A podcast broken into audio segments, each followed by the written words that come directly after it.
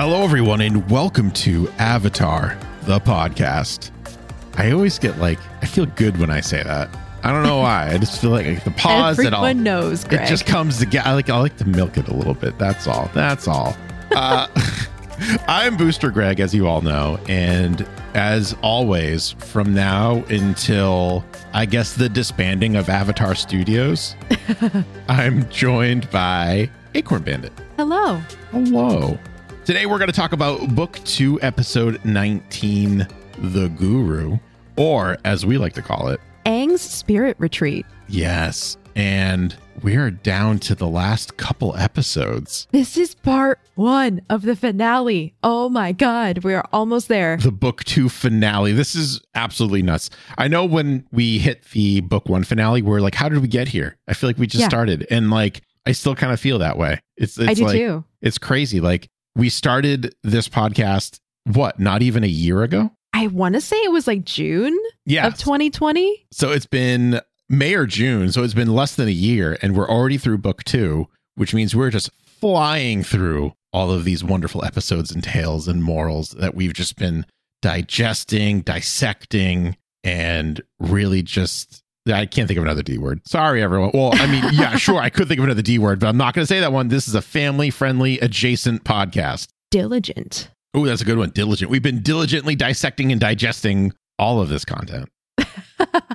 It's going to be really fun to do the recap episode for this book because so much oh, happened. so I want to like take it all in in one binge and then discuss it. Yeah. Can't wait. I can't wait. And there's so much, there's so many extras on the Blu-rays that I missed in the beginning. I know. Yes. So I'm really excited to go into those and watch those and be able to talk about them during the recap as well. There's there's apparently on the book two extras some interview or something with M Night Shyamalan. So oh, that's going to be gold. just when you thought we were done talking about the last Airbender, we're gonna talk Oh, about it a little bit more. I'm not watching that again. I'm sorry, everyone. I can't. No. I can't. I can't do it. I've watched it a total of two times Yeah. in my life. Yeah. And that that is enough. I've watched it one and a half times in my life, and that's enough. yep.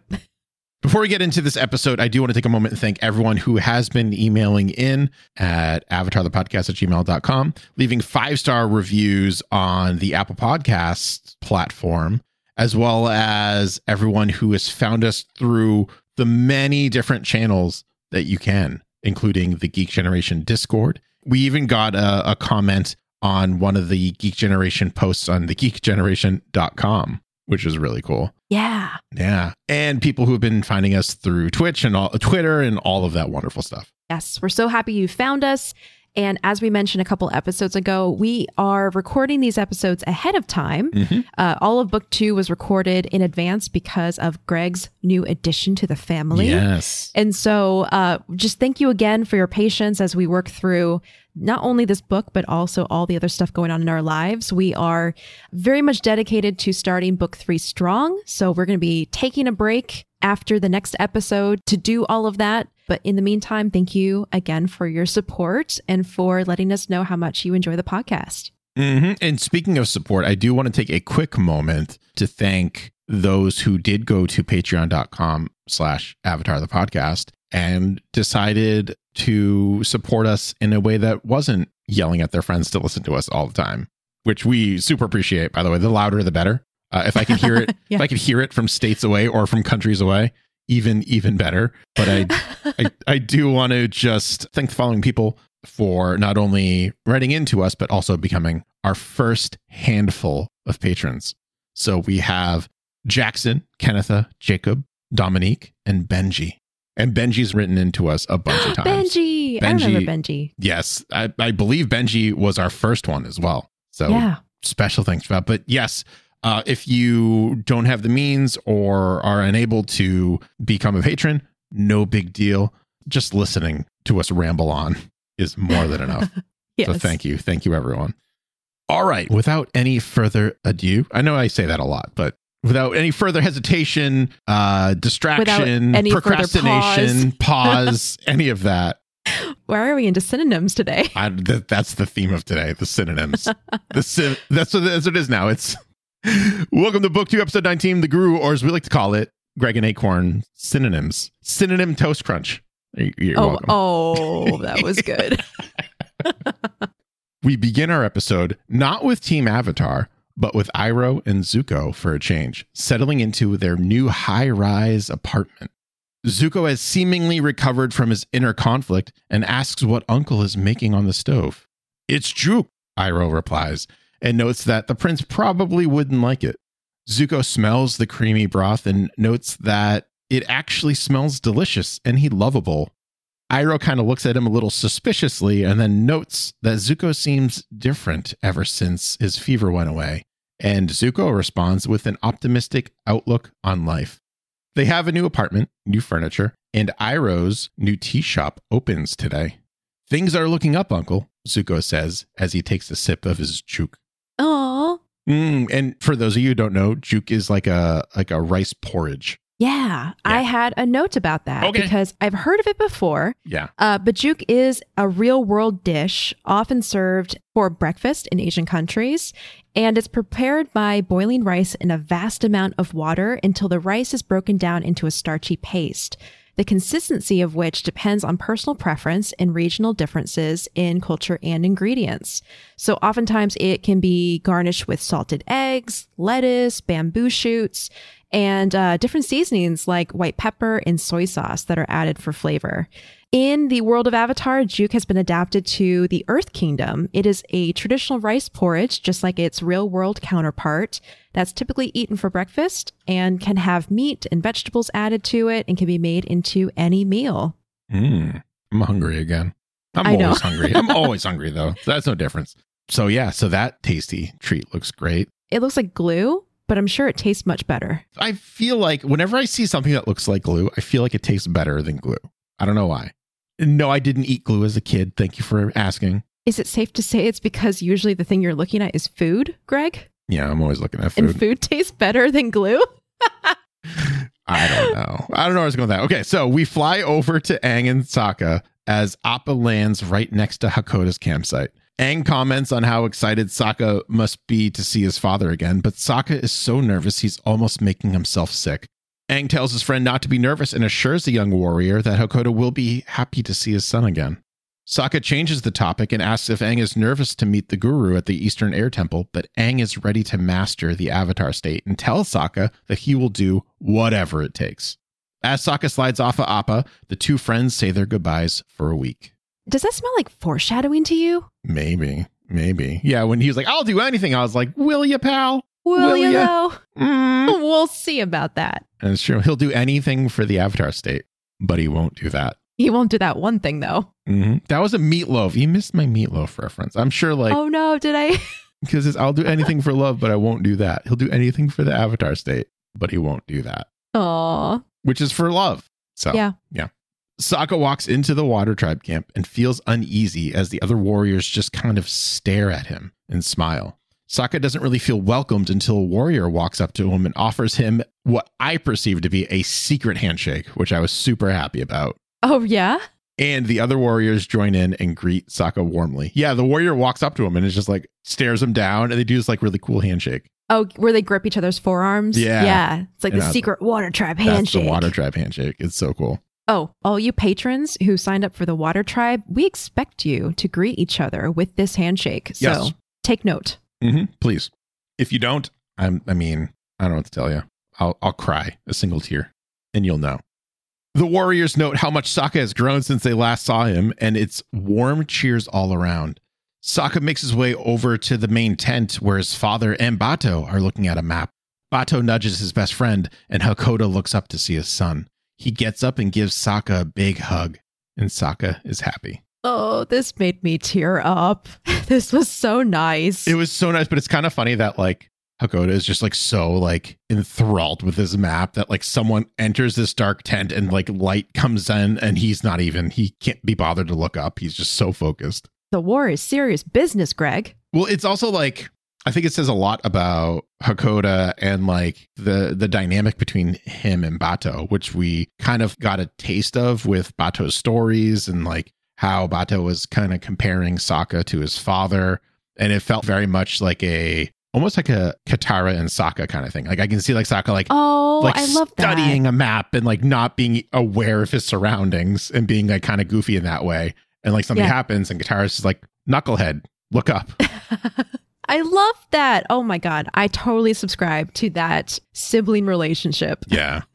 Quick note Hakoda is voiced by Andre Soglio. I can never say his last name. I'm sorry. It's the same voice as Bumi, same voice actor oh, as Bumi. cool. Yeah, Andre uh, Soglios, Sogliuso, Sogli, Sogliuzo. Sogliuso. Back at Ba Sing Se the Earth King is excited to have the Kyoshi warriors in the city to help protect them.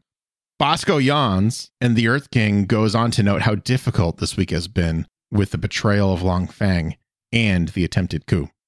Azula, for those of you who forgot, is in disguise as a Kyoshi warrior, notes that it's terrible when you can't trust those closest to you, as Mai and Ty Lee exchange kind of awkward glances. Foreshadowing, maybe? Who's to say? Who knows? Well, who knows? We'll see. We'll see. I'm sure they'll be all friends till the end. Oh, yeah. Then, like an idiot, the Earth King tells Azula of the plan to invade the Fire Nation on the solar eclipse because firebenders won't have any of their firebending abilities. Yeah. What a dum dum. Um, yeah. That's a note I made, and I want to make sure that I, I said that out loud. What a dum dum. Yeah. At the same time, I think the Earth King, in a lot of ways, is very naive. Yeah. While he's the ruler of a great city, he has been a figurehead for so long, puppeted by Long Fang, that I think he's just very much trusting with who's around him. He doesn't expect anyone to be out to get him or to be nefarious. Yeah. Yeah. He's very trusting, very naive, which isn't great. Like, so is Aang, but like Aang keeps his wits about him.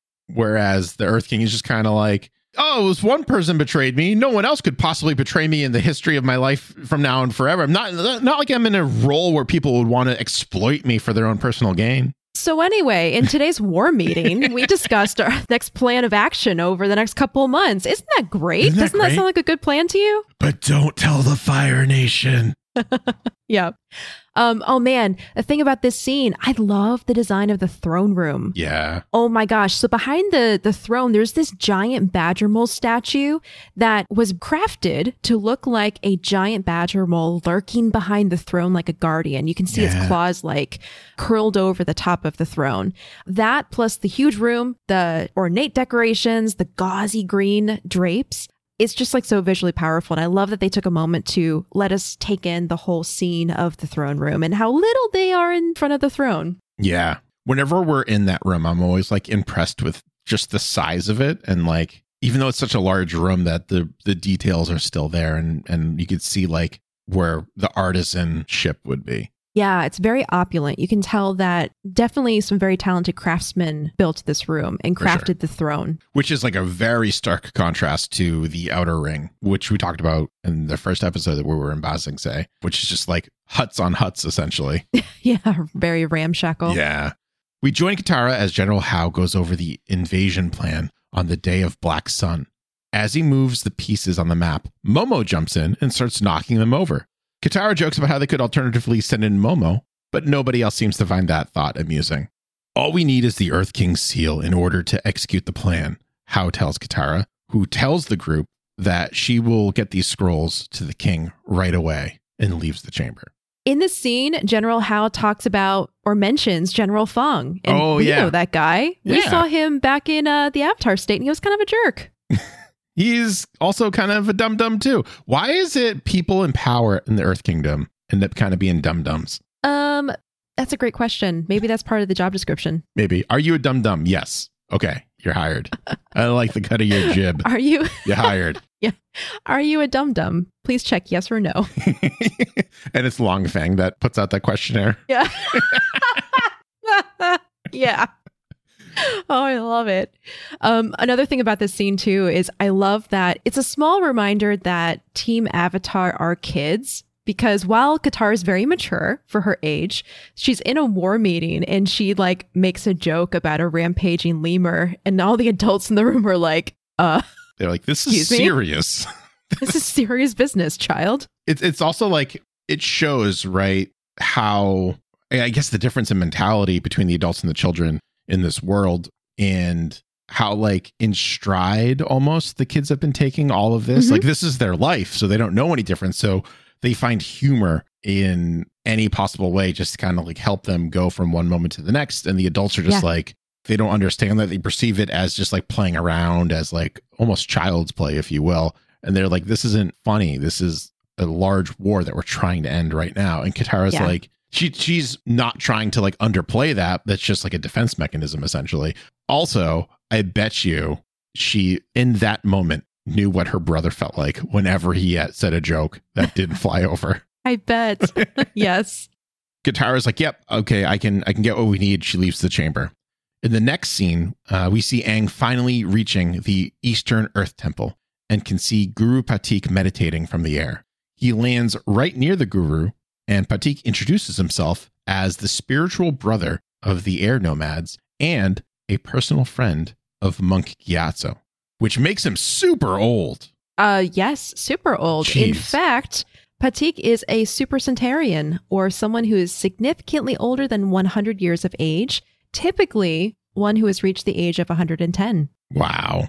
Like I, I knew he was old, but when he was like, yeah, me and Monk Gyatso, we're old pals, we're old chums. I was like, Yeah. whoa, that's awesome. Doesn't that sound like a superhero name? Super Centurion. It sounds like it does. It, it, it actually makes you think it's like a super centaur for some reason. Yeah. Oh wait, no, it's Super Centenarian. okay. That's even that's even better. Yes. Super Centenarian. You need like an echo to your voice and some or some reverb. And yeah. I do. Yeah.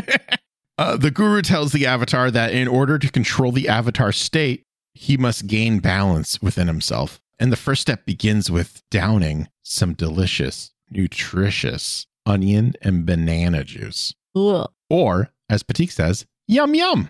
He like drinks a bowl, it's like yum yum. And he hangs like, uh, I would not want to try onion banana juice. mm-mm. Interesting fact, though, I learned that onion banana juice was based on something that a friend of Brian Konietzko's was eating at a yoga retreat. I can't believe someone actually ate that in real life. Yep. That's gross. I'm so sorry. If you enjoy that, I'm sorry. That sounds disgusting. I actually, has anyone tried onion banana juice? Have any fans out there decided, you know what, this sounds worth trying and then tried it? If so, please let us know what your experience was like. Yes. Is it gross or yum yum? Somewhere in the Earth Kingdom, Master Yu and Xin Fu are on their way to bring an imprisoned Toph back to Beifong Manor. The two argue about which way to go at a fork in the road, and Toph yells that she needs to go to the bathroom. Master Yu almost lets her out, but Xin Fu stops him and points out the blatant ruse. Master Yu realizes the attempted deceit and laughs it off, saying that he can't be tricked. Toph bangs on her metal prison, and Xin Fu tells her to settle down. You might be the greatest earthbender of the world, but even you can't bend metal, he says as Toph puts her hand to the metal wall and concentrates. I thought it was like less concentration and more like understanding what he was saying. Like, oh, yeah, this is all metal. I've never like thought about that. I don't think she starts like concentrating until she thinks about it for a while. I thought she was just like, I read it as like her defiant nature being like, you can't tell me what to do. Interesting. You can't tell me what I can and can't bend. I read it as more of like a thoughtful gesture, like, huh, metal, Yeah. you say. Yeah. Maybe either way, she's in her metal cage and Mm-hmm. she's not getting out anytime soon. Or is she? Back in Ba Sing Se, Azula goes over her plan to conquer the city with Ty Lee and Mai as they wash the Kyoshi makeup off of their faces.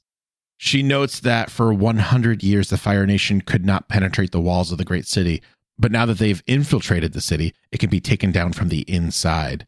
They are in a perfect position to organize a coup and overthrow the Earth King. And the key is the Dai Li. Whoever controls the Dai Li controls the city, Azula says with a smirk. Oh boy, Azula at it again. I had this thought when I was rewatching this episode.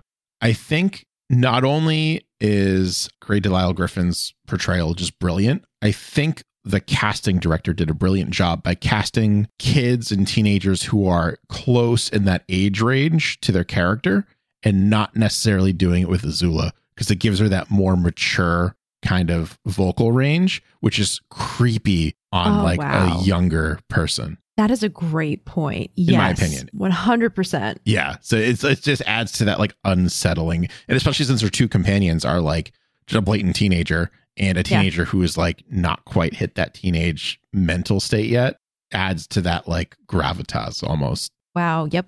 At a creek in the Eastern Air Temple, Guru Pathik tells Aang that in order to master the Avatar state, all of his chakras must be open. When he asks Aang what he knows about chakras, Aang is pretty much just like, What are those? And I think he even kind of mispronounces it a little bit. Like I think he's just like, What's a chakra or shot? Like he like it was sounded kind of off to me. Yeah. A little bit disappointed with the response, Pathik decides to start with the basics and uses the pools of water below as an example. He tells Aang that the water flows through the pools, much like the energy flows through his body. There are several pools of water where the water swirls before flowing in. These pools are like his chakras. If left undisturbed, the creek would flow pure and clear and, and quite easily. But since life is messy, sometimes things tend to fall in the creek and he kind of like gets a piece of moss or something and and uh, removes it to demonstrate that if you rem- remove these obstacles, then the energy between the chakras can flow freely. Yeah. So this is such an interesting episode because it explores something that again is based in real life because the concept of chakras originated in ancient India Mhm. and actually forms a big part of many philosophical, spiritual, and religious systems. But also, I was reading that many adult fans of the show said they really connected with this episode and took away a valuable spiritual lesson because a lot of this, even if you don't believe in energy, the concepts of our emotions having counterparts that block the way that we experience peace in our life is a super great takeaway and something that we can all apply.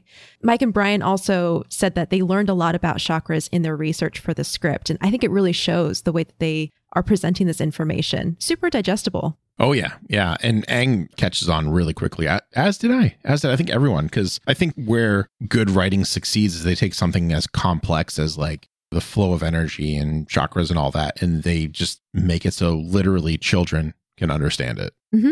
Yeah. Taking really a cool. philosophical concept or system and distilling it into its like core concepts in a way that you can easily take in. Yeah, it's so cool. Pathik then brings Aang to a cavern in the temple and tells him that there are seven chakras that go up the body, and each has a purpose and can be blocked by a specific kind of emotional muck. He warns the young avatar that this is an intense experience, and once the process begins, it cannot be stopped until all seven are open. Okay, Yoda, if you start your force training with me right now, you can't stop it or you'll never be a Jedi. That was my Yep. takeaway from this. Oh, yeah. Aang tells the guru that he is ready to do whatever it takes. Yeah, okay. Okay, Aang. We'll remember that a little bit later. Uh-huh. Uh Note about pathik. Hmm? That word means a traveler or guide in Sanskrit and can also refer to knowing the way or path. Hmm.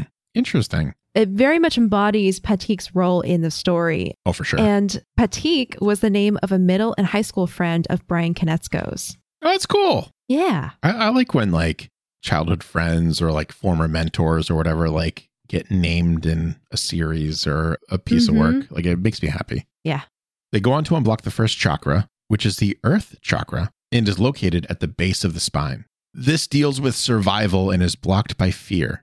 When Pathik asks Aang what he fears the most, Aang can see images of the blue spirit attacking, General Fong sinking Katara into the ground, uh, seeing himself merge with La at the North Pole, and finally, Fire Lord Ozai in Sozin's Comet.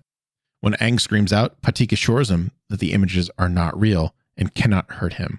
When Aang surrenders those fears, he opens up his chakra and moves on to the next one. Yeah. That scene in particular, when they when the shot first goes into the cave and it shows them sitting there on this like platform, the music that's playing in the background, the like the mantra sounding like chants, I have always loved that. And I feel like it immediately brings you into this moment and gives you this like spiritual, mystic type of sense. And so, like, once again, there are like two main guys who did the sound on this show. And so, tip of the hat to Yeah. the sound production because they did such a good job. Yeah, and color grading it with that red tone too was a really nice touch on the visual end. Yeah, every Yeah. chakra has its own color counterpart. Yeah, it was really cool. Not only did it reinforce just like the fire, I don't know, motif, but also fear as well, which is really Mhm. cool. The next chakra is the water chakra, which deals with pleasure and is blocked by guilt. When Aang reflects on his guilt, he sees an image of himself fleeing the night he was meant to leave Monk Gyatso. Guru Pathik tells Aang that he must accept the reality that these things happen and to not let them poison his energy. If he is to be a positive influence on the world, he needs to forgive himself. Upon hearing these words, Aang takes a deep breath and opens his water chakra. Enough of all the chakras for a minute, though, because we're going to rejoin Sokka and the other water tribe warriors as Hakoda, Bato, and Sokka prepare some tangle mines for use. Bato tells Sokka that his father invented these tangle mines, and Sokka comments on how terrible they smell. Hakoda tells his son that the mines are filled with skunkfish and seaweed, so when a ship detonates on it, the seaweed tangles up the propeller, and the terrible smell forces everyone to abandon ship. Hakoda likes to call it the stinkin' sink, which is hilarious and caused me as well as Sokka to burst out laughing. and Bato notes that Sokka is definitely his father's son. And Bato and Acorn to be like, oh, you're Yeah. definitely his son. it's the stinking oh my. God. It's so So good. It's, it's got the rhyming and the alliteration. It does. All it, needs is a pun and it's good to go. That's all it needs. Oh man, Tangle Mines. I didn't realize that is a real thing. Really? Yeah.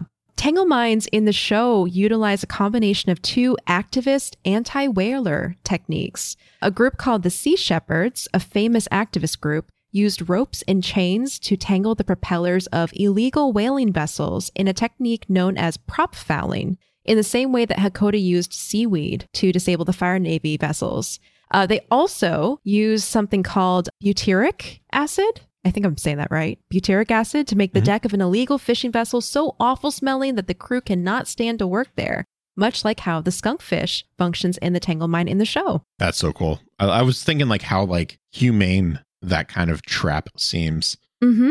which is also like a, a pretty big difference between the Water Tribe and the Fire Nation, where the Fire Nation is just like fire catapults and fire tanks and like all this destructive stuff. And Yeah. the Water Tribe is using more peaceful or as peaceful as Mhm. like war tactics can get. Yeah, they're using um they're using tactics that disable versus harm. Yes, yes.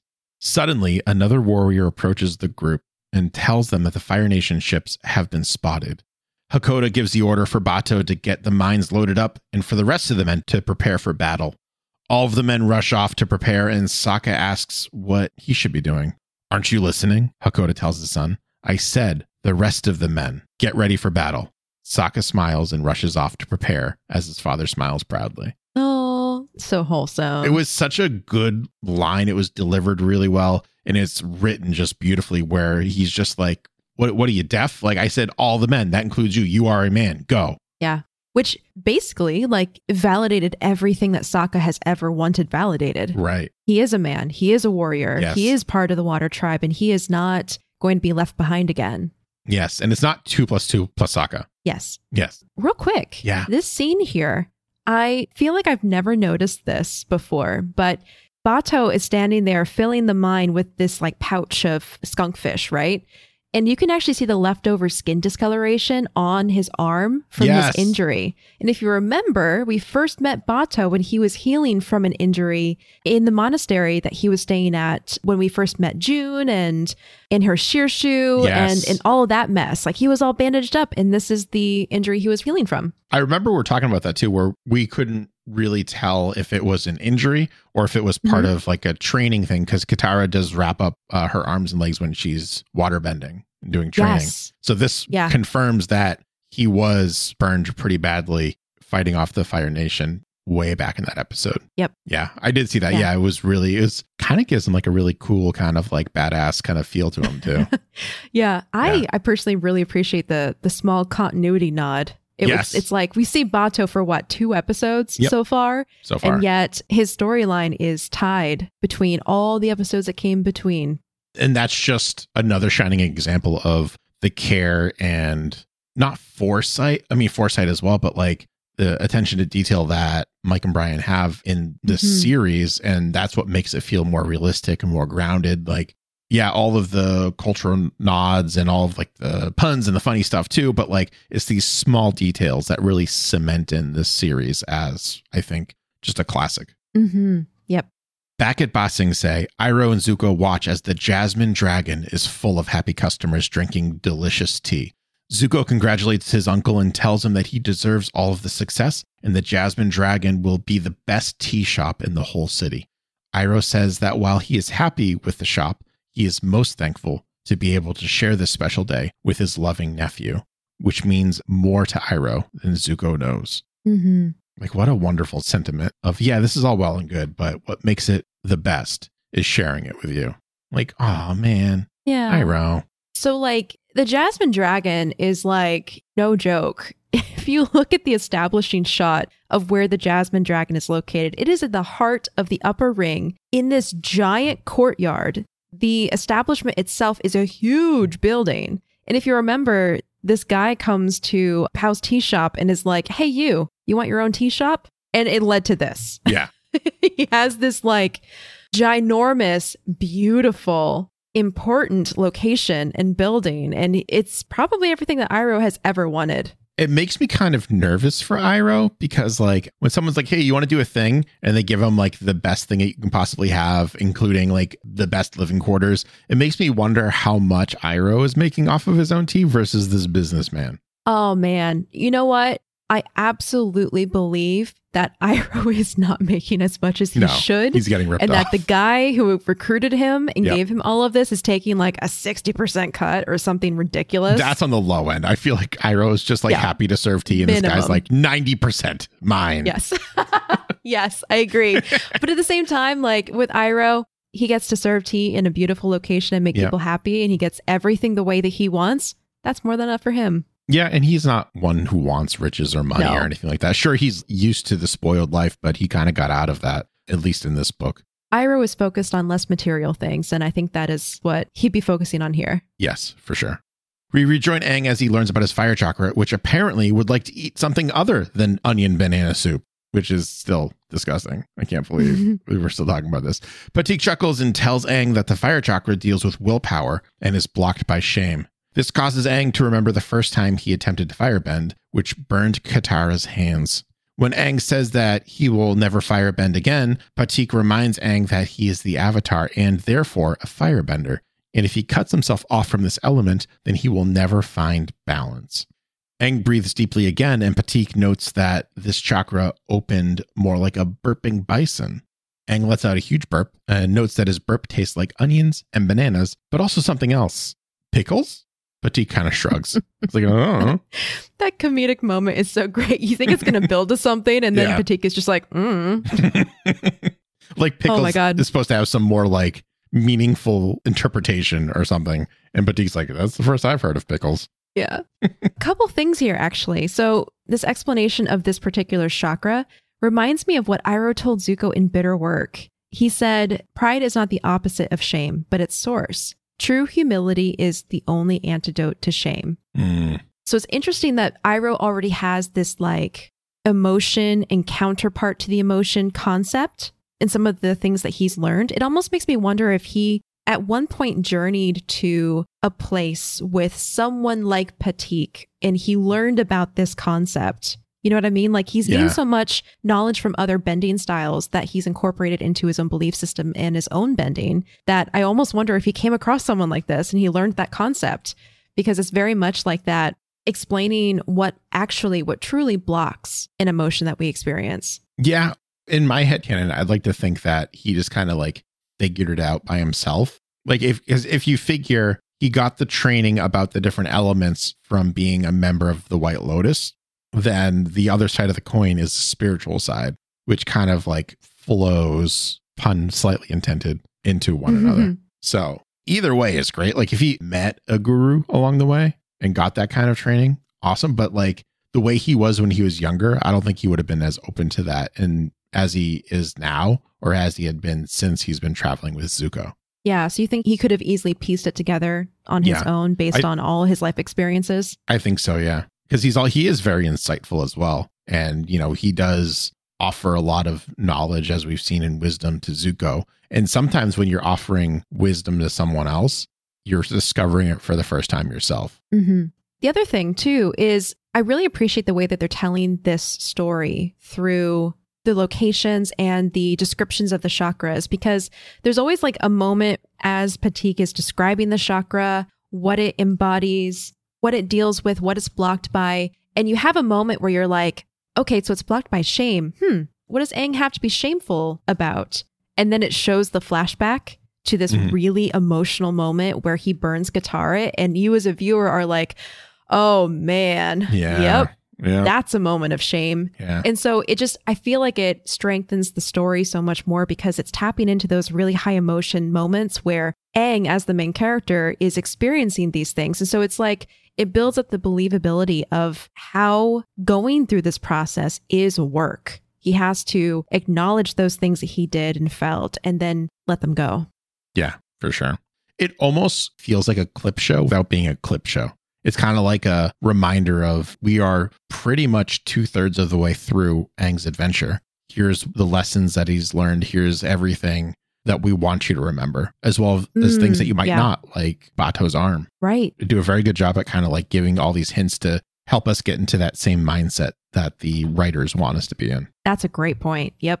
At the Earth King's palace, Mai and Ty Lee talk about how they are not real Kyoshi warriors and reveal the entire plan of overthrowing the king while the Dai Li spy on them secretly from the shadows.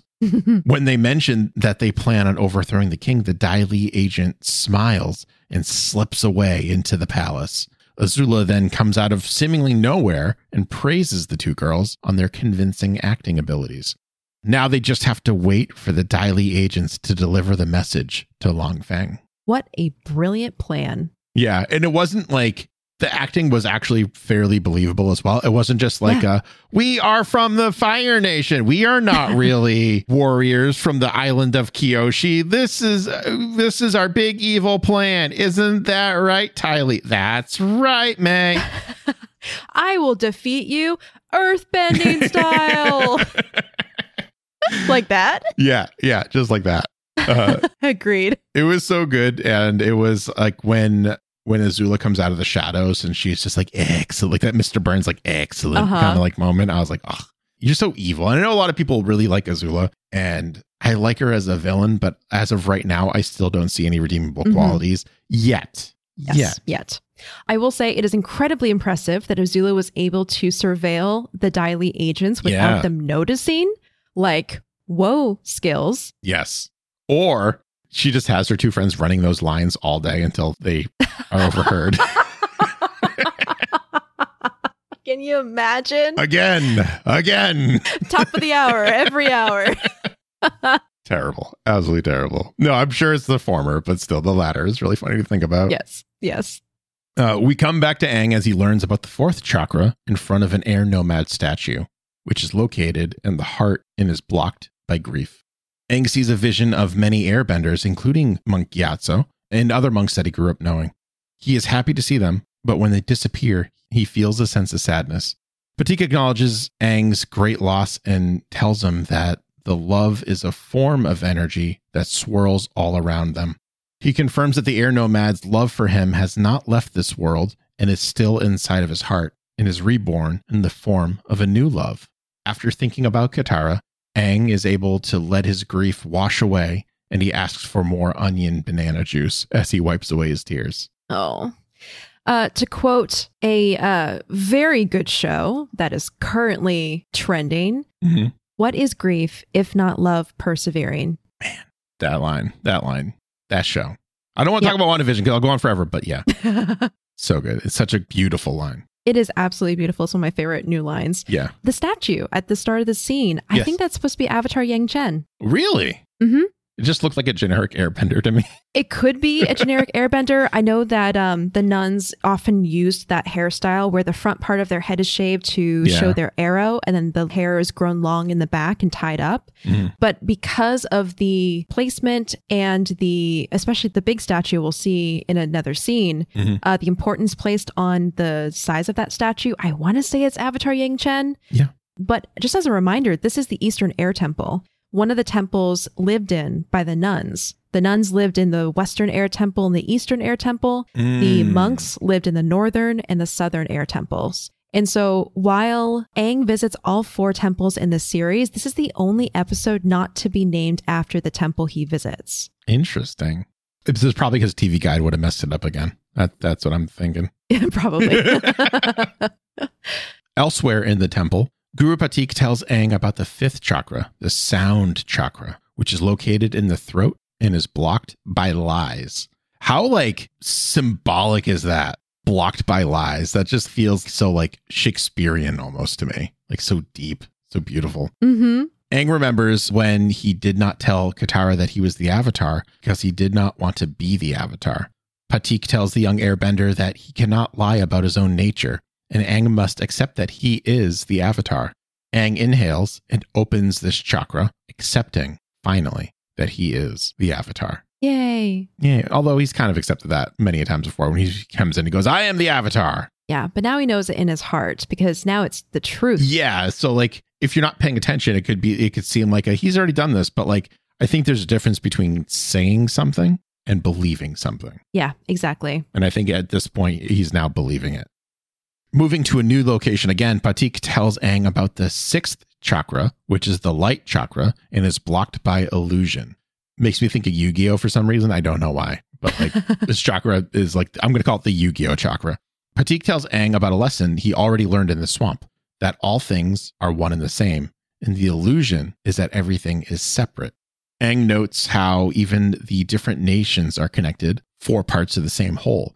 Pathik tells his student that all the elements are also one, and that even metal is just a part of the earth that's been purified and refined. One of the best scenes ever. Mm-hmm. Just okay, I have to have a moment. Again, Yes. sound production.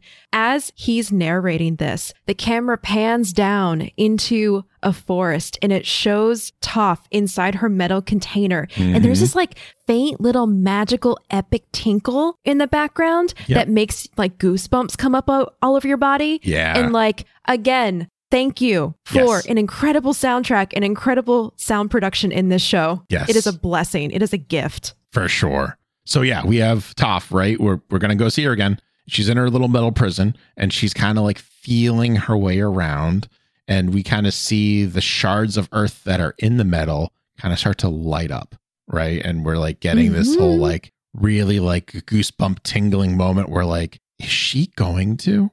So she ends up finally with a single punch, puts a dent in the cell. And then everything changes. hmm But not just yet, because now we're going to join Katara, who walks up to the Jasmine Dragon with Momo, looking for a cup of tea before they return to the Earth King.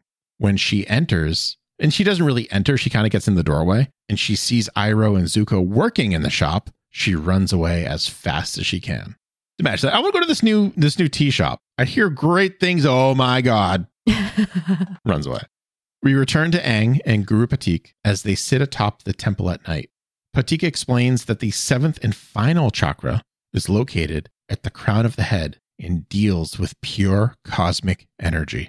Once he opens this chakra, Aang will be able to go in and out of the avatar state at will and also have complete control of his actions while in this state. In order to open this chakra, Aang will have to let go of all of his attachments to this world. When Aang sees visions of Katara, he refuses to let go of his love for her. Pathik advises that he must learn to let go, but Aang continues to protest. Back at the Earth King's palace, Katara rushes in to warn the king that Zuko and Iroh are in the city, but notices, wait a minute, you're not the Kyoshi warriors. Uh oh. She tries to attack the imposters because, you know, they sus. but Ty Lee quickly jumps forward and blocks her chi, knocking her out. Azula says that it's time for a family reunion as Momo flies away unnoticed. Momo's actions here remind me of something that it was Brian or Michael. You all know I can't tell their, their voices apart. In one of the director's commentary, where they're like, sometimes they forget about Momo. Like they'll be in an action scene and be like, oh yeah, we have to do something with Momo. Yeah, just like take him out real quick. Yeah, just make him fly away. Yeah, like that kind of reminds me of this. Back at the Eastern Air Temple, Aang finds it difficult to let go of Katara and can't bring himself to do it. When he goes into a meditative state, he finds himself in a space and connected to the universe. He approaches a giant vision of himself in the avatar state, but when he sees Katara in shackles yelling for help, he abandons his final task and rushes off to save her, severing his tie to the universe and the avatar state itself. Pathik calls out to Aang and says that if he does not open this gate, he will never be able to enter the avatar state again. Again, super reminiscent of Star Wars. I think it was Empire Strikes Back where Luke is training with Yoda and he's Yep. like, "No, I gotta, I gotta go help." And Yoda's like, "You'll never be a Jedi." He's like, "I don't care, go." And then he kind of does become a Jedi. So you know, shows Yeah. you know. And our favorite Dave Filoni commented in an interview once that Mhm. Aang received very Jedi-like training in becoming an avatar. Yes, and I'm sure that's no accident. I'm sure Dave, Oh, while is Not like, "Yes, it has to be this." Back with Master Yu and Xin Fu too. I sorry, I just wanted to say that. oh my God. Back with Master Yu, Xin Fu, and Toph too. Toph is finally able to bend her way out of her imprisonment. When the two knuckleheads hear the final blow, they investigate, but Master Yu thinks it's another trick. There's a giant hole in the box. How is that a trick? Xin Fu yells, and Toph confirms that it's the real deal. She then earthbends her captives into the box and metal bends it shut with her bare hands, which is so cool. It's like tissue paper in her hands. Uh-huh. Just like, so cool. I'm the greatest earthbender in the world. Don't you two dunderheads ever forget it. Toph says as she uses her earthbending to dash away into the night. It is only after the two men are stuck together that Master Yu admits he has to use the bathroom. I love this because Xin Fu's like, I'm going to be stuck in here forever with you, aren't I? And Master Yu's is like, I have to go to the bathroom. Yeah. so good. And the Oh, no. delivery from Master Yu, I think that's Sab uh, Shimono. Again, sounding like Uncle from Jackie Chan Adventures, but still, it's just like chef's kiss. So good. Oh, absolutely. And the angle of which it's shot to from the top down, so good. It really feels like cramped and like claustrophobic. Yeah, it does. Note about Toph here.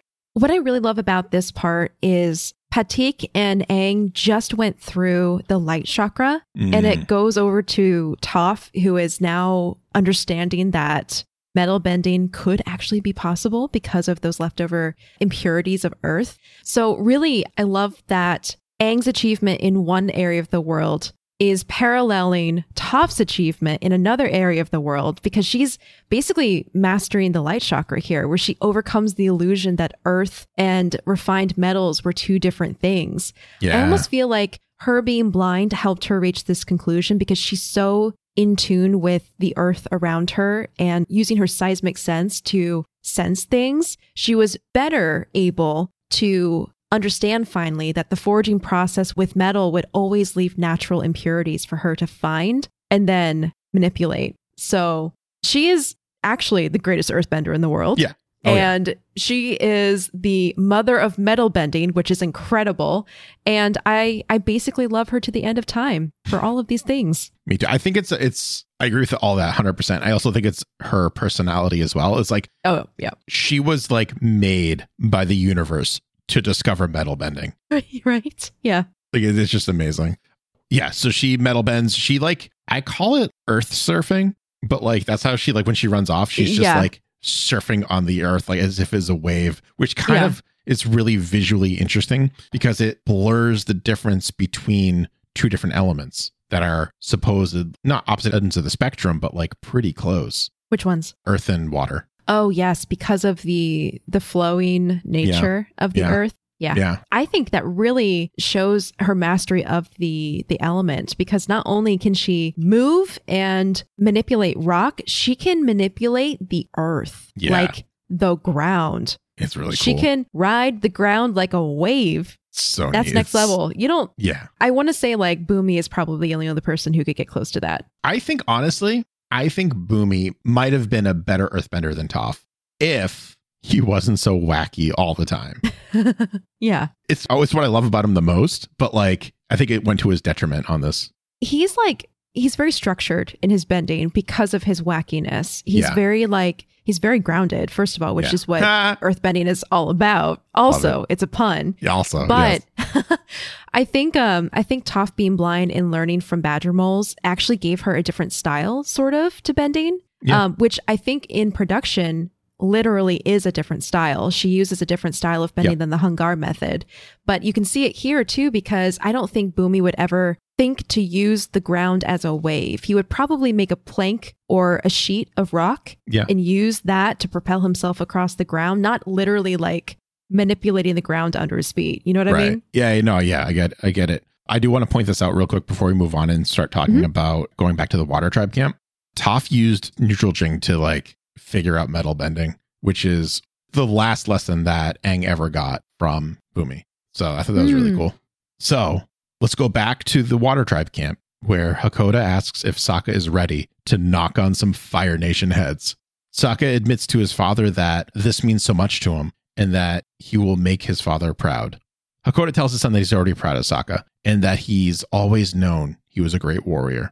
Why else would he have left him with the task of looking over the tribe when he left all those years ago? As the two are about to board one of the ships, Aang and Appa show up.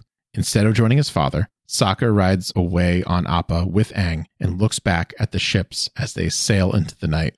Hakoda looks up at the flying bison and smiles, forever proud of his son, the warrior. Oh, It's literally all Sokka ever wanted is in this episode, right here. literally. Yep. So good. In the prisons of Ba Sing Se, Azula is brought to Long Feng against her will, quote unquote, and acts like she is in distress. Long Feng reveals that he knows she is not a warrior of Kyoshi and that she is, in fact, Princess Azula of the Fire Nation. The idiot falls right into her plan, thinking that he has the upper hand and convinces, another quote unquote, her to help him regain control of the city in exchange for the Avatar. I'm listening, Azula smirks. Back at the Jasmine Dragon, Iroh is shocked and happy when he receives a message from the royal palace. They are invited to serve tea to the Earth King. As Azula is escorted from Long Feng's cell, she smiles. It's all coming together now. Ugh. Azula is so diabolical, Mhm. and Iroh is so pure and wholesome, and he's Mhm. getting his wish of Mhm. serving tea to the Earth King, except he's not. in, in just a quick blink and you'll miss it moment, or I, I guess idea or thing, something to wrap your head around. No one sees the Earth King, period.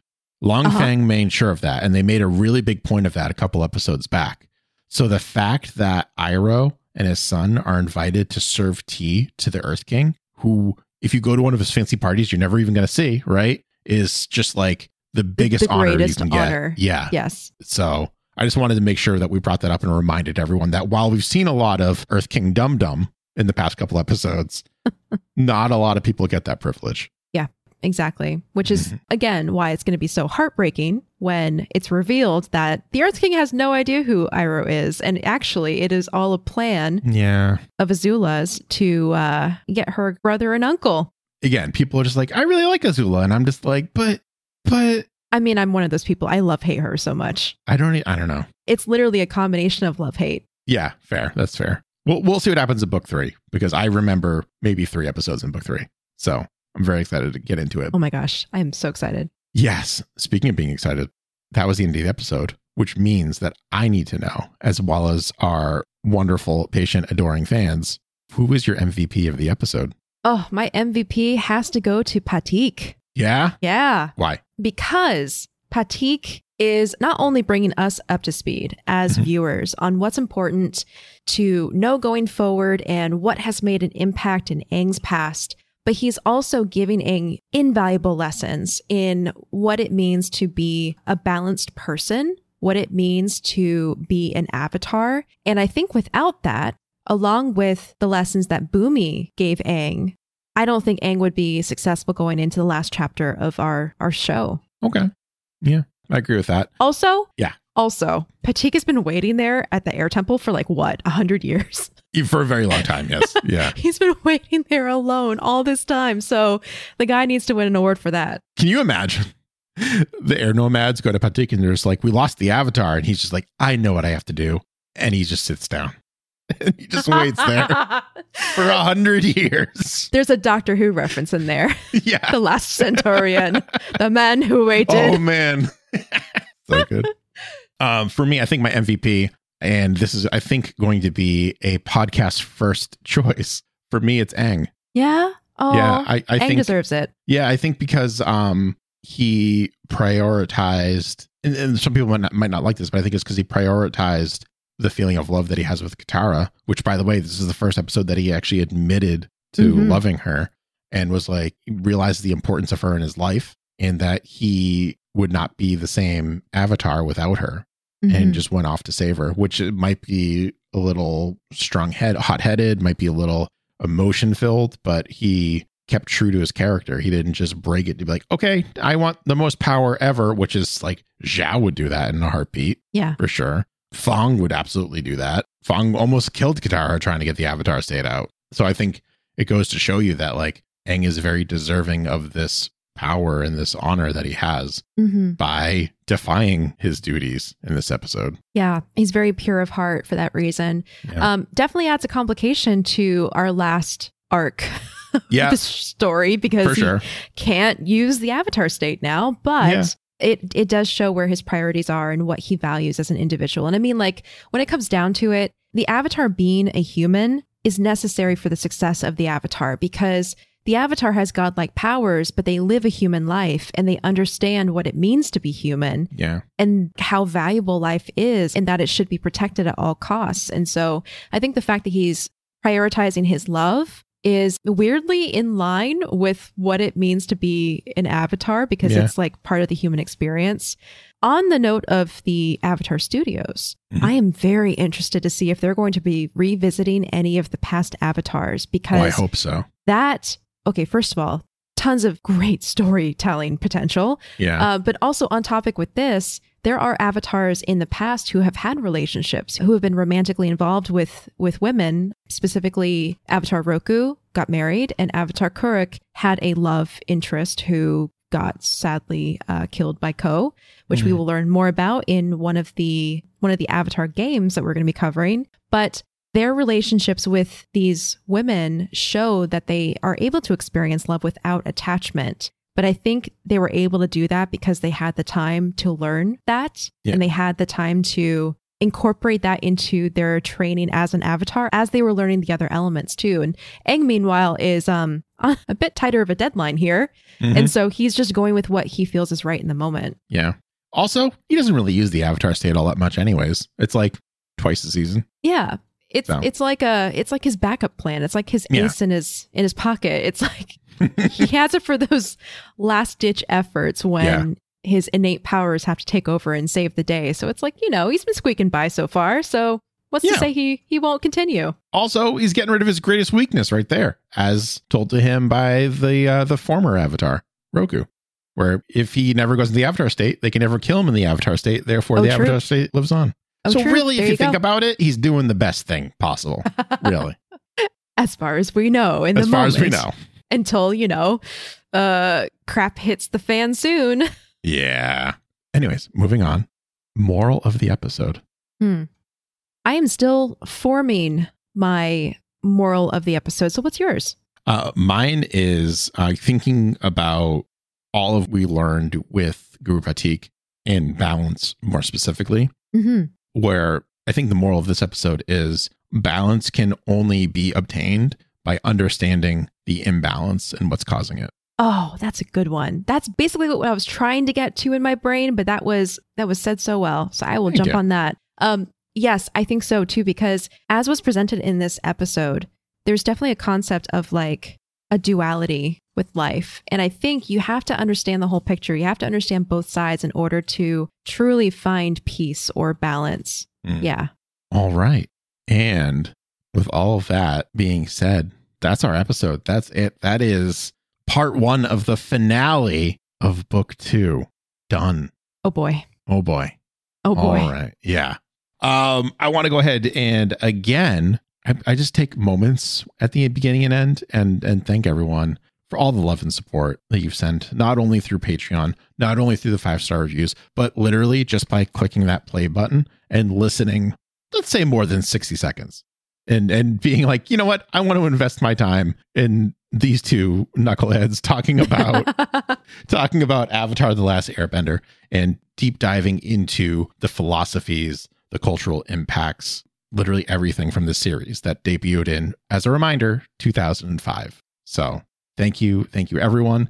Uh, if you are caught up on all the episodes, streams have resumed over on my channel. So you want to hang out with me over twitch.tv slash booster Greg, you can do so on Monday and Friday evenings at 8 p.m. Eastern Standard Time. So come in, say hi. We could talk about Avatar. We could talk about the game we're playing. We could talk about whatever. I'm not super picky, just as long as we're talking and hanging out. Yeah. And I'm Acorn. You can find me online at Acorn Bandit and also on joisans.com where I create enamel pins. That is J O I S A N S.com. And if you want to see all my stuff, add a slash pages slash acorn to that and you'll see all my links. Yeah. And remember, you can still get the book to Avatar the podcast pin if you like over at joisans.com. Remember, don't forget Yeah. the S. I'm still Or- keeping that On Etsy, Joy on Etsy. Sans Studio. Right there. Um, they're still available. It is tough for those of you who haven't seen yet. Designed by Greg himself. Designed by it's me. fabulous. It's so it's so cool. It has a little wanted poster as the card backer. It's so cool. That's actually one of my favorite parts. it's it lo- looked it come out really well. I'm very happy with it.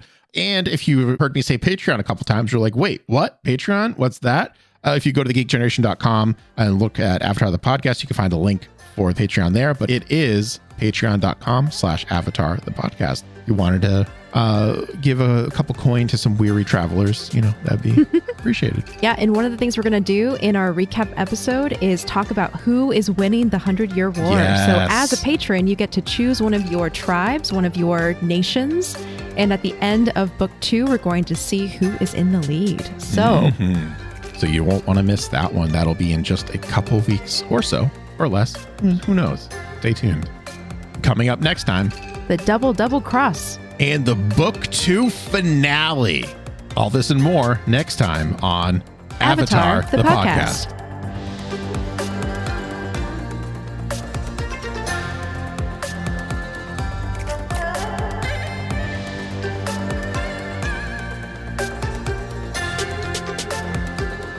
Avatar, the podcast, is a proud part of the Geek Generation Network. Remember to check out all of our podcasts at thegeekgeneration.com.